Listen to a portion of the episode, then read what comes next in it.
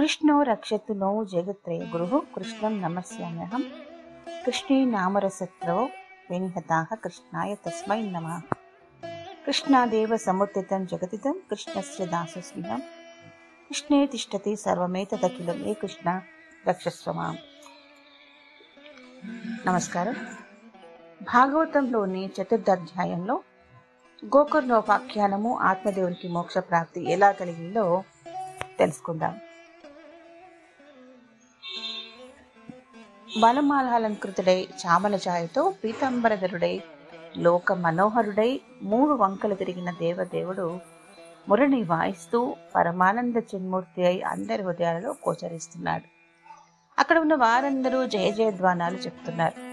శ్రీకృష్ణ పరమాత్మకు జై వాసుదేవ భగవానుడికి జై అంటూ నారద మహాముని తన్మయత్వంలో మునిగిపోయాడు. ఆ సమయంలో ఆ స్వరమునకు అక్కడ అలౌకికమైనటువంటి ఆనందము సముదయించగా సనకాదులు భాగవత మహత్యమును ఏ పాపములు చేసిన వారు ఈ భాగవత మహత్యము ద్వారా బయటపడతారు అనేది చెప్తున్నారు. లోకములో మాట్లాడితే కోపానికి వచ్చేవారు ఉన్నారు కొంతమంది కుటిలురుగా ఉంటారు. కొంతమంది ఏమో కాముకులు. ఇటువంటి వారందరూ కూడా సప్తాహ శ్రవణముతో ధన్యులవుతారు సత్యము లేక తల్లిదండ్రులను దోహం చేసి బుహత్యను చేసి పరమాత్మ ఎందు మనసు లేక తాను చేసే ప్రతి పనిని పది మంది మెచ్చుకోవాలనుకునే భావంతో ఉండేవారు. ఇతరులను మోసగించుటకై పనులను ఆచరించే డాంబికులు మహాపాపులు మాత్సర్యము కలవారు. ఎక్కడ ఏది కొద్దిగా కలిగితే అది నావలే జరిగిందని నేనే చేశానని చెప్పుకునేవారు. నాకంటే మించిన వారు లేరనే భావంతో ఉండే మత్సరులు హింసకులు బ్రహ్మహత్య గోహత్య సురాపానము భూతల్ప శయనము మొదలైన పంచ మహాపాతకాలు ఆచరించినటువంటి వారు. పిశాచ జన్మలెత్తిన వారు అంటే జన్మలో ఏ విధమైన సత్కార్యము చేయక గతించిన వారు పిశాచ జన్మలు ఎత్తుతారు. అటువంటి వారు కూడా ఈ భాగవత శ్రవణంతో ధన్యులవుతారు. ఈ విషయంలో ఎలాంటి సందేహము లేదు. అంటే ఆహా పిశాచ జన్మలెత్తిన వారు కూడా మోక్షాన్ని పొందుతారా? అటువంటిది ఏదైనా జరిగి ఉంటే చెప్పవలసిందిగా అని కోరగా సనకాదులు ఈ విధంగా చెప్తున్నారు. తుంగభద్ర నదీ తీరమున ఒక ఉత్తమమైన పట్టణం ఉంది. ఆ పట్టణములో సత్య సంకల్పుడైన ఆత్మదేవుడనే ఒక బ్రాహ్మణుడున్నాడు. వేద శాస్త్రములు చక్కగా తెలిసినవాడు. భిక్షాటనతో జీవిస్తూ ఉన్నప్పటికీ చాలా డబ్బు సంపాదించింది. ఉంచి కొని చక్కగా ప్రకాశిస్తున్నాడు జీవితంలో. ఆయనకి ఒక భార్య ఉంది. ఆమె పేరు దుందిలి. ఏమి ఎవరి మాట వినదు. తన మాటే సాగాలని అనుకుంటుంది. లోకములో ఎన్ని వార్తలన్నీ ఈమెకే కావాలి. క్రూర స్వభావముతో అతిభాగుడి కాయ కలహప్రియురాలు అయినటువంటిది. అటువంటి ఆత్మదేవునికి ఎన్ని ఉన్నా సంతానము లేదనే చింతతో ఉండేవాడు. ఒక గోవుని పెంచుకుంటున్నాడు. దానికి కూడా సంతానం లేదు. చెట్టును పెంచితే దానికి కాత పూత లేకుండా ఉంది. అతిథులేమో ఎవరు ఇంటికి రారు. ఈ విధమైన చింతతో ఒకరోజు ఊరి బయట చెరువు కట్టపై కూర్చుని ఉండగా దుఃఖిస్తూ ఉన్నప్పుడు ఒక సన్యాసి కనబడ్డాడు. అప్పుడు ఆయన పాదాలను పట్టుకొని అయ్యా నాకు సంతానము లేని కారణముల నా సేవను దేవతలు కూడా గ్రహించటం లేదు. ఆతిథ్యానికి పిలిస్తే ఎవరూ రావట్లేదు. నాకు ఈ జీవితం పైన విరక్తి పుట్టింది. అందుకే చావడానికి సిద్ధపడ్డాను అంటూ సంతానము లేని జీవితము ధనము గృహము కులము అన్ని వ్యర్థమే కదా.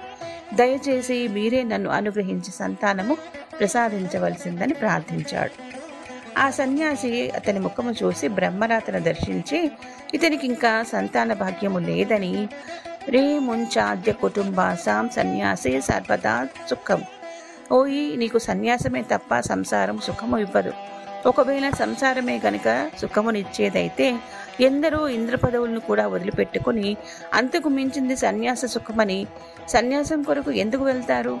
అందుచేత నీకు సన్యాసమే సుఖమిచ్చేది కానీ సంసారము సుఖమునిచ్చేది కాదు. అయినా నీకు ఏడు జన్మల దాకా సంతానము కలిగే యోగము లేదని భవిష్యత్ విషయమును ఆ సన్యాసి చెప్పాడు. ఆత్మదేవునికి ఏమో మరింత బాధ కోపము తాపము పెరిగింది. అయ్యో సంతానము అనుగ్రహిస్తారని మీ దగ్గరకు వస్తే నాకు ఏడు జన్మల దాకా సంతానము కలగదని నా హృదయాన్ని బద్దలయ్యేటట్టుగా చెప్పారు. నేను మీ పాదాలను పట్టుకుంటున్నాను. నాకు సంతానము కలిగే విధంగా అనుగ్రహించండి. లేనున్నచో ఇప్పుడే ఈ పాదాల వద్ద నా ప్రాణాలు వదలగలనన్నాడు అతని మొండి పట్టుదలను గమనించిన సన్యాసి విచారించాడు. తస్యాగ్రహం సమాలోక్య ఫలమేకం స దత్తవాన్ ఒక పండును తీసుకుని అతని చేతిలో పెట్టాడు. నీవు మూర్ఖమైన పట్టు పట్టినావు. దీనివల్ల దుఃఖము సుఖము కలుగుతాయని చెప్పాడు. దుఃఖం అన్నమాట చెవిన పడలేదు కానీ సంతానం మీదే దృష్టి ఉన్న అతనికి దుఃఖం అనే మాట పైన చిత్తము పెట్టకుండా ఫలము తీసుకున్నాడు. దీనిని గ్రహించిన వాళ్ళు కొన్ని నియమాలు పాటించాలని వివరించాడు.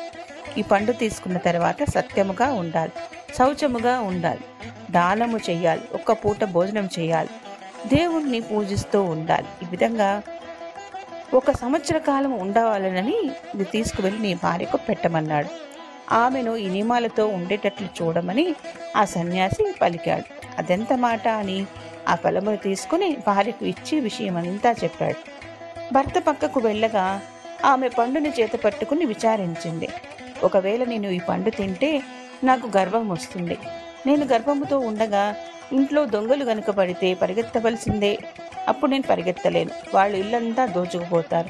ఒకవేళ ఏ విధముగానో నేను ప్రసవించిన తర్వాత ఆ పిల్లలకి రోగాలు రావడం వారిని ఎత్తుకోవడం దించడం ఇటువంటి పనులు ఎన్నెన్నో చేయాల్సి ఉంటుంది. ఈ కష్టము కంటే వంద్యావా విధవా నారి సుఖిని చేతిమే మతిహి. గొడ్రాలు కానీ లేక భర్త వదిలేది కానీ వీరిద్దరి సుఖంగా ఉండేవారని నా విశ్వాసం. సంతానము వలన సుఖమనే మాట పనికిరాదని నిర్ణయానికి వచ్చింది. మరి ఈ పండేమి చేయాలని విచారించి ఇంటి ముందున్న ఆవుకు పెట్టింది. మరి గర్భం ఎక్కడా? అని అడిగితే ఏమి చెప్పవలనని యోచించి తన చెల్లెలు బీదతనముతో ఉంది చాలా సంతానము కన్నది మరల ఇప్పుడు గర్భముతో ఉన్న ఆమెను తీసుకొస్తాను ఎట్లాగైనా సరే కాలము గడిపి ఆమెకు పుట్టిన బిడ్డను నా బిడ్డగా చూపుతాను. మగవారు ఏ విషయమైనా త్వరగా నమ్మేస్తారు ఈ విధంగా నమ్మేస్తానని ఆలోచించి భర్తకు చాటుగా ఉంటూ తొమ్మిది నెలలు కాలము గడిపి చెల్లెలకు పుట్టిన సంతానము తన సంతానంగా చూపించింది. ఆ విషయం నమ్మిన ఆత్మదేవుడు తనకు సంతానం కలిగిందని అనేకమైన దాన ధర్మాలను చేశాడు. జాతకర్మ నామకరణం మొదలైన సంస్కారాలన్నీ జరిపించాడు. ఇవి ఇలా జరుగుతుండగా ఇంటి ముందున్న ఆవు ఫలమును తిన్న కారణము చేత దానికి కూడా సంతానం కలిగింది. ఆవు చెవులతోటిని పుట్టిన పిల్లవాడిని చూసి అందరికీ ఆశ్చర్యం కలిగింది. భార్య చేసిన పనిని గ్రహించని ఆత్మదేవుడు దృష్ట్యా ప్రసన్నో విప్రస్తు సంస్కారాన్ స్వయమాదదే. ఆవుకు పుట్టిన పిల్లవానికి కూడా స్వయంగా సంస్కారాలు చేసినాడు. వారిల్లు చూపర్లకు జాతరగా మారింది. పిల్లవాడు దివ్యంగా సుందరంగా ఉన్నాడు. ఆవుకు పిల్లవాడు పుట్టడం ఏమిటని అందరూ ఆశ్చర్యపోయారు.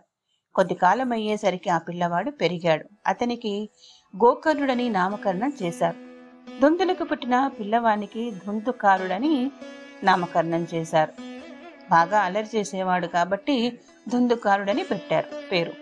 ఈ దుందుకారుడు చిన్నతనములోనే పిల్లల్ని ఏడిపించేవాడు.